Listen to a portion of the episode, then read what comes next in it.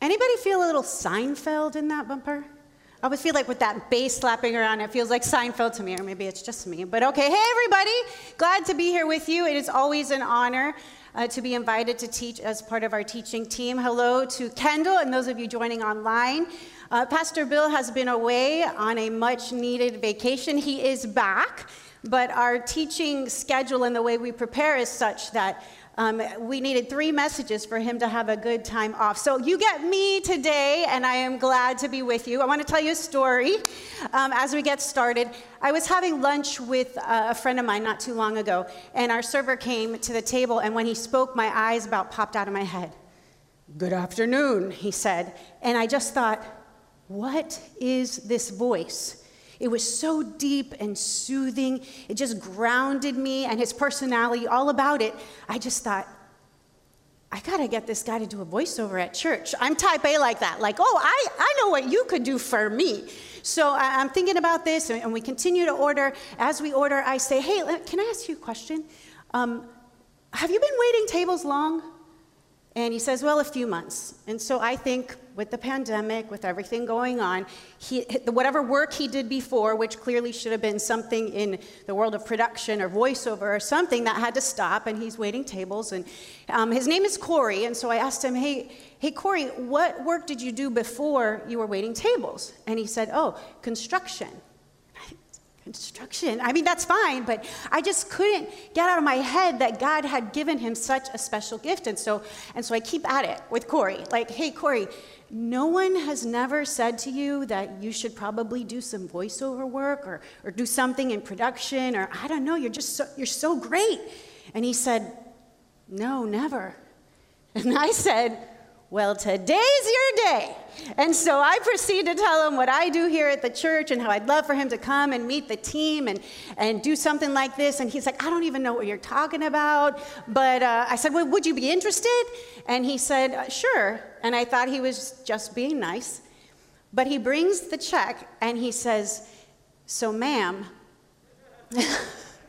right? Ma'am, um, how can you and I connect about that opportunity you mentioned? I said, okay, well, let's exchange phone numbers, and if something comes up, then I'll reach out. Great. I was glad to know this guy was in town and I could call him if, if something came up. Um, I get this text that night. I have to tell you something because it's been on my mind all day.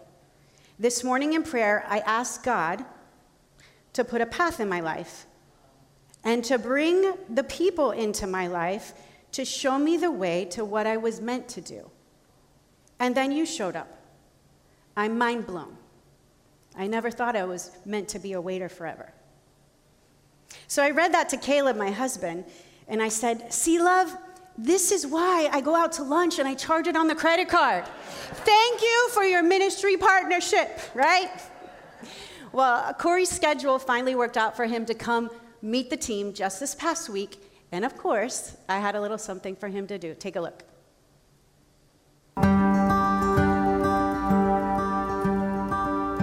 As Christ's body, we have a responsibility to encourage each other and to build each other up, especially those who are fresh in the faith.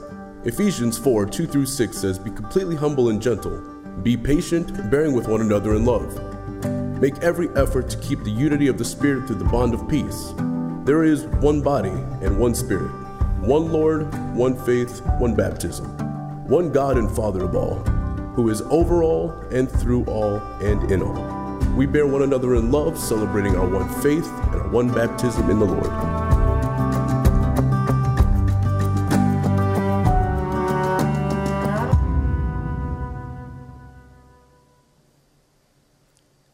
Okay, so what I tell you about that voice, right? Okay, first time he's done a voiceover, but here's why I, am telling you the story, and here's why we're showing you that video at the same time. Um, baptism reminds us of life change, right? Which is our mission. And that video just gave us some vision for why all of us should show up on Saturday at beach baptism and be a part of our brothers and sisters being baptized. Well, Corey got to be a part of communicating that vision, which then made him part of the mission. So, God is leading us into intersections with people all day, every day, with whom He's also leading into intersection with us. And many times, all we have to do is notice. We could have picked any restaurant that day. We could have been sat at any table, but no, we were sat at Corey's table. And on this day, God wanted to get Corey's attention and mine, right? How many moments has God set up for me in the past that I just didn't notice? You know, I want my eyes open. I want to feel that thing again and again, that thing where you know that you were a part of something God did just by being present in a moment. And you know what I call that? I call that sweet. Sweet, where we taste and see that the Lord is good because He's right there. And we get to be right there in it. So that's what I want us to talk about today how God pours His sweetness on us and through us in the everyday moments. And sometimes we think that we've got to uh, do the right thing at the right time and the right way, and that God's very specific with us, and sometimes He is very specific with us. But Proverbs 16:3 also encourages us to commit to the Lord whatever we do, whatever we do, and He will establish our plans. So sometimes I also think God is less concerned with the details and more concerned with how we make the commitment to move with Him as we make our way through the details. Not one of us listening in one of our auditoriums today or online is going to have the same 24 hours, right? It's just not going to happen. Not one of us will experience the same day. And in fact, there will be more than, what, 7 billion unique days of life experienced on the planet today, and tomorrow the same thing. But what could happen, and I believe what will happen, are intersections, right? Interactions, relational exchanges, and some will be as deep as those between a husband and wife, and some will be as passing as paying a cashier at the grocery store. And God knows about all of them. He knows exactly where you're going to be when. He has prepared these moments and He's assigned them, and some of them are coming for you. This is how big God is. And this is how organized God is. The prophet Isaiah said, Do you not know? Have you not heard? The Lord is the everlasting God, the creator of the ends of the earth. He will not grow tired or weary, and his understanding no one can fathom. And this is how we know that God is God and we are not. Because I'm telling you, my three boys started school this past week, and I'm already a little tired and a little bit weary about that. And I only sort of take care of three humans. God is taking care of seven and a half billion, of which you and I are only one. So sometimes we feel like, well, does what I do really matter anyway? We can feel lost in that shuffle. Like, big world, little me. But I'm going to read a little more of that same Isaiah passage to you from the message version of the Bible. Listen to this. Why would you ever complain saying, God has lost track of me? He doesn't care what happens to me. Don't you know anything? Then haven't you been listening? God doesn't come and go, God lasts. He's the creator of all you can see or imagine. He doesn't get tired out, He doesn't pause to catch his breath, and He knows everything inside and out. And I'd really like for us to think about this for a minute. The creator of all we see and imagine created us and included us in all we see and imagine. My kids will remind me sometimes that they didn't ask to be born, and they're right. It's true, they're right. But that's because life is God's business. And every day given to each of us to breathe God's air and walk God's earth is a unique 24 hours. Yours is yours, mine is mine, the person next to you has theirs, you watching online, you have yours. Each of us is having a custom made relationship with God. He's leading us into it. He's the creator, and it's His story, but He wrote you into it. So now this should make us pause and wrestle with the uh, other side of the sovereign coin, right? If all this is Creator God's story, and He made me and put my details as a part of it, my life's details, then why does He allow some of my details to feel so bad? right? And at times, it's unbearable. And it's a good question. We should ask it. The fact that we can choose to ask this question is part of that answer.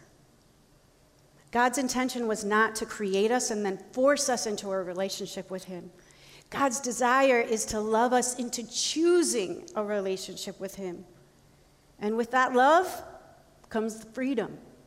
And with that freedom comes uh, the ability and the privilege, I would say, to align our desires with God's desires or to align them with something else. And since Adam and Eve, we've all had experience with aligning those desires to something else. And that's a message for another day. But it's worth a mention as we continue today's conversation and think about God's sovereignty. So, I would like to make a declaration. Since life is God's business, and no one but you is going to experience the life He gave you, you are uniquely significant to the movement of God's kingdom on the earth. And I'm not suggesting that maybe you could be, I'm saying that you are. And so am I. The question is whether we are constructive or constrictive to the kingdom. And let's just talk about the difference between those two words for a second. Let's look at them. What makes them different? Well, constructive has a U in it, right? And constrictive has an I in it. And my apologies to those listening in other languages because this might only make sense in English. But here's what I noticed the difference between being constructive or constrictive to the move of the kingdom is whether there's a you or an I in it. I'm just going to let that sit for a second. So, when Jesus speaks about his Father's kingdom, and he, talks about it a lot, it's a bit upside down from the structures we see built around us. Human kingdoms are set up on uh, frameworks of power, right? And money or control, education, maybe. I, I, I, I. But God's kingdom is established on a framework of love and faith, mercy, and compassion. You, you, you, you. So something popped out to me recently, recently in the book of James. Uh, it's where we're going to go now. James, we'll start in chapter 2. Short book of the Bible, written by the half brother of Jesus, but it's packed with instruction that aligns to some of the things Jesus said were important about his Father's kingdom. So I'm going to jump right in. It's top of James chapter 2. My brothers and sisters, believers in our glorious Lord Jesus Christ must not show favoritism must not show favoritism.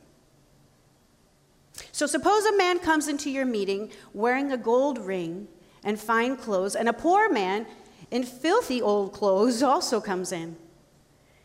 If you show special attention to the man wearing fine clothes and say, Here's a good seat for you, but say to the poor man, You stand there, or sit on the floor by my feet, have you not discriminated among yourselves and become judges with evil thoughts? Jump to verse 8. If you really keep the royal law found in Scripture, love your neighbor as yourself, you're doing right. But if you show favoritism, you sin and are convicted by the law as lawbreakers. So, what stuck out to me when I read this was how James says that favoritism actually breaks the greatest commandment. That is to love the Lord my God with all my heart, soul, mind, and strength, and love my neighbor as myself. Now, love your neighbor is not the same thing as treating everybody in our lives identically. And love your neighbor is not the same as everybody gets a trophy. I don't even understand love your, love your neighbor to mean don't have favorites, but I do understand how it could mean not to show favoritism. When I show dignity and respect to some, but not others, that's not loving my neighbor. And James is saying that when believers do that, church, we're breaking the law. Because Jesus introduced the law of love a new command, Jesus said, a new command I give you love one another. By this, everyone will know that you are my disciples if you love one another. This is how the kingdom moves. That's being constructive and not constrictive. It's putting the you, not the I, as the priority. And Paul restates this in Romans 13. He says, Owe no one anything except to love each other, for the one who loves another has fulfilled the law. Any other commandment is summed up in this word You shall love your neighbor as yourself. Love does no wrong to a neighbor. And it just stuck out to me so boldly that showing favoritism, that's, you know, treating someone better than another for whatever reason, it's just wrong. Because it's withholding God's love from someone when I've been commanded to show it to everyone. It's not constructing the kingdom, it's constricting it. God's kingdom moves when you love your neighbor. And James goes on to give us some help, some practical steps on how we can do this. So we'll continue in verse 12. He says, Speak and act as those who are going to be judged by the law that gives freedom. That's the law of love. Because judgment without mercy will be shown to anyone who has not been merciful, aka full of mercy. Mercy triumphs. Triumphs over judgment. What that means is that when the kingdom of God gets in you, mercy has a way of making its way out of you. So, what if we were to filter every interaction we have or response we make through mercy before judgment? This is so hard. Mercy, mercy, mercy. What would happen if we did that? I'll tell you what will happen. We won't play favorites. We won't constrict the kingdom. The kingdom will be unleashed on earth as it is in heaven, and your everyday moments become part of its construction just by putting the yous in your life ahead of the I, showing up with intention to offer mercy before judgment. What kind of world would we see if we showed mercy before we judged? James says to speak and act. So look where he takes us next in verse 14. What good is it, my brothers and sisters, if someone claims to have faith but has no deeds? Can such faith save them? Suppose a brother or sister is without clothes and daily food. If one of you says to them, Go in peace, keep warm and well fed, but does nothing about their physical needs, what good is it? In the same way, faith by itself, if it is not accompanied by action, is dead, James says. Now, it's important to note here what James is not saying. He's not saying that our deeds save us. Salvation comes by grace through faith. But if our faith isn't producing fruit in our lives, if that mercy that we've been given isn't yielding acts of mercy from us to others, James is asking us a really good question. Hey, what kind of faith is that? Because true saving life change not only makes a difference in you, it changes what's coming out of you. Look, you can usually tell the difference between someone who says they exercise and someone who actually does exercise. That's not always the case 100% of the time, which is kind of annoying, but generally speaking, we see the evidence of that. As with anything in life, you see fruit. You see the fruit of something that's authentic and real. So here's another way the kingdom moves we love people by actually doing something. By meeting the basic need of a stranger, or maybe, maybe paying attention to someone in our own home, which may be the hardest place to do that sometimes. Because here's a thought God decided that everyone living under your roof with you had just as much reason to be born as you did. Is that what you believe? Because that's the kingdom. Here's another thought. It's a little weird, but I'm going to go with it. What if we were to walk the aisles at like Target and uh, look at each person in the eye, in the eye as we pass them and say, "Hi," or "Hello," "Good morning." Is it weird? I, I mean, I'm talking to everyone now. Because I think that could also be a mark of the kingdom. Like, I'm wondering if Jesus would pass anybody ever without letting them know that he noticed them. And I know that's a tall order, and there's a lot of social dynamics that are at play when we engage strangers. I get that. But maybe we could just start by asking God to show us to put a beating in our chest or just illuminate someone, the ones that really need it. Maybe He could just show us the ones that really need to be noticed that day. Like maybe one in the painkiller aisle who might not find the relief she's looking for on the shelf, but she might find it because she sees heaven and hope in your eyes. That's the kingdom. And every day we have these moments, uniquely personal moments, where we can construct or we can constrict God's kingdom. The difference is whether there's a you or an I in it. We love our neighbor with the law of love that shows itself up by doing something. We got to show up. Got to show up for the yous, not the highs. Okay, and there's just one last thing from uh, James that I want to highlight. There's so much in there. There's so much in there, so maybe you can read it later and pull it out. Um, this one he talks about pretty passionately, and honestly, I'm pretty passionate about it too. We talk about it a lot at my house, and sometimes, honestly, it's because I'm the one who needs the correction. This is uh, James chapter 3, verse 3. When we put bits into the mouths of horses to make them obey us, we can turn the whole animal. Or take ships as an example. Although they are so large and are driven by strong winds, they are steered by a very small rudder wherever the pilot wants to go. Likewise, the tongue is a small part of the body, but it makes great boasts. Consider what a great forest is set on fire by a small spark. The tongue also is a fire, a world of evil among the parts of the body. It corrupts the whole body, sets the whole course of one's life on fire, and it itself set on and is itself set on fire by hell. With the tongue we praise our Lord and Father, and with it we curse human beings who have been made in God's likeness. Out of the same mouth come praise and cursing. My brothers and sisters, should not be. Now, I don't know about you, but there are very few physical injuries that I recall from my childhood and teenage years that still make me feel pain. Like the wound healed, right? But when past injuries caused by words come to mind, you know what comes with them? Soul pain. Is the same for you?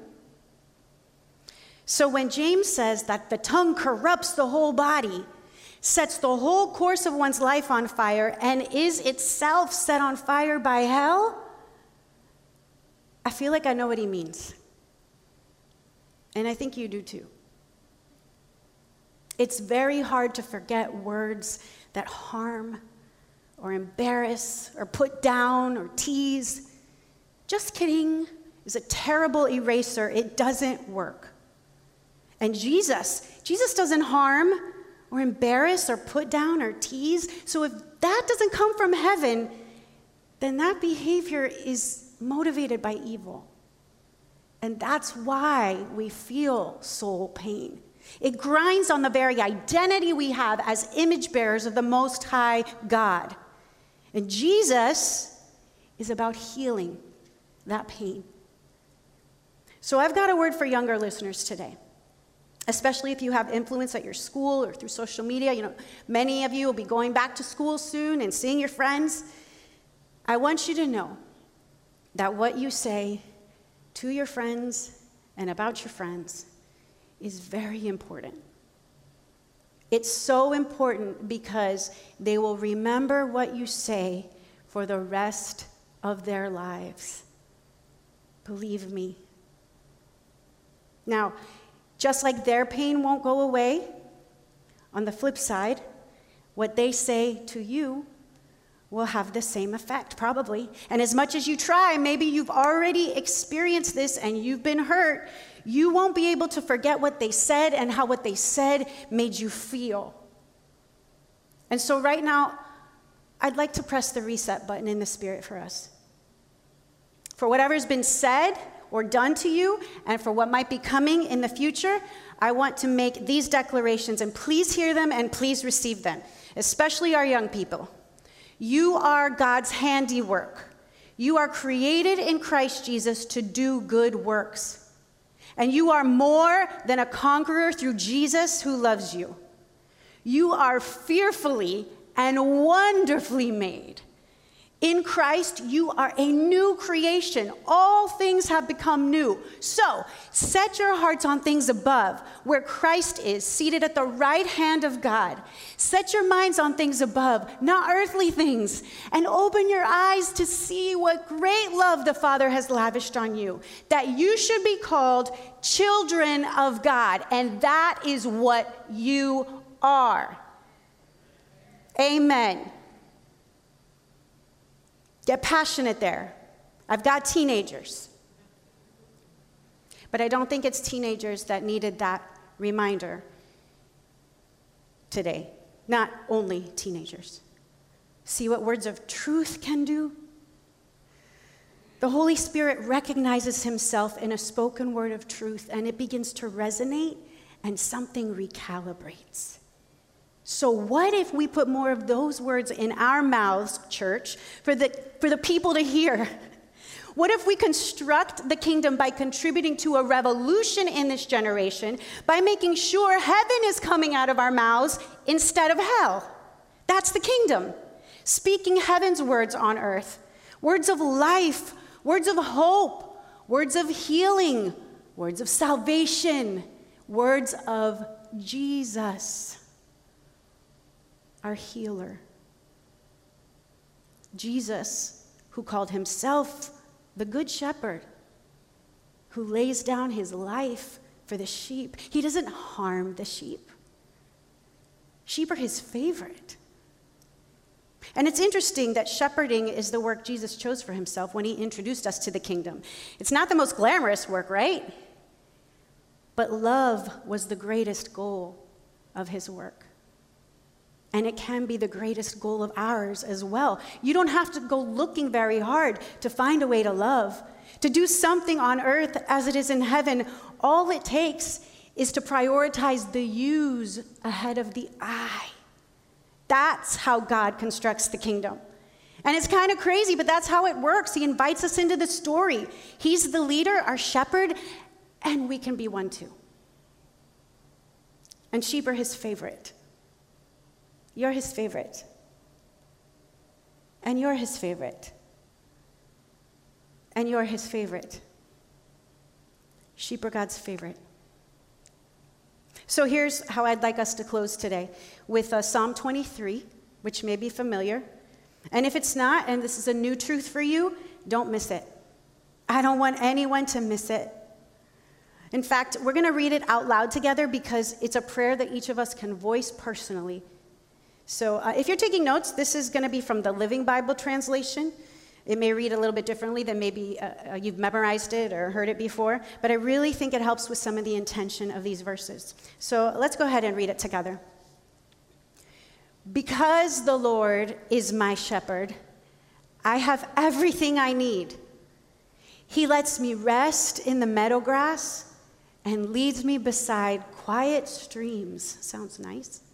He gives me new strength. He helps me do what honors Him the most. Even when walking through the dark valley of death, I will not be afraid, for you are close beside me, guarding, guiding all the way. You provide delicious food for me in the presence of my enemies. You have welcomed me as your guest. Blessings overflow. Your goodness and unfailing kindness shall be with me all of my life.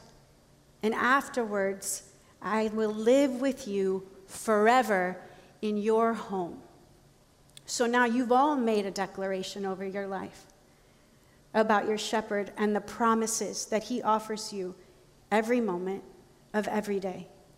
And the Holy Spirit is resonating with those words of truth, and something in you is recalibrating in the name of Jesus. What a good shepherd that is. He provides everything we need and more in this life. And because he laid down his life, down on the cross as our sacrifice, We have the hope of eternity, that I will live with you forever in your home. Receive everything in this Psalm's promise, church. Everything. And now I have a homework assignment for you. For anyone who wants to process this a bit more, I'd love for you to uh, send me a DM or an email and let me know how it goes and what you learned uh, about your time with God. But here's the assignment answer this question What if you were the shepherd? What would that look like? Now, you and I are not the good shepherd, only Jesus gets to be that. But we could be a good shepherd. Read Psalm 23 and pick your favorite version of it. On the app, you can find a bunch of versions. And I'd love to know which is your favorite about, uh, about that, too, favorite version. And really think about the everyday ways that you're already maybe routinely doing, ways you could bring God's sweetness to your world how you would help someone find rest, which is what the psalm says, or strength, or show up for them on a dark day. A lot of dark days these days.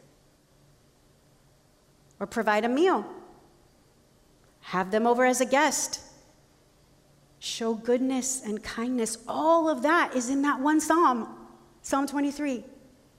And all those actions, whether in speech or in deed, whether big or small, are constructive movements of the kingdom. God's kingdom moves when I think about you. That's how it works. When I think about you, like a good shepherd would. And the next 24 hours, and the next 24 years of moments are yours. They're only yours. And God's already been where you're about to go. He's leading you there, actually. Open your eyes for sheep, like Corey. Then invite them to see a vision that might also make them part of God's mission. That's the kingdom. So, are you up for some sweet shepherd work, church? Because sheep are his favorite. You're his favorite. You're his favorite. And so are the lost ones. They're his favorite too. Let's pray. Jesus, what a thought that you would think on us so favorably. You love people more than anything. You view us through the eyes of mercy.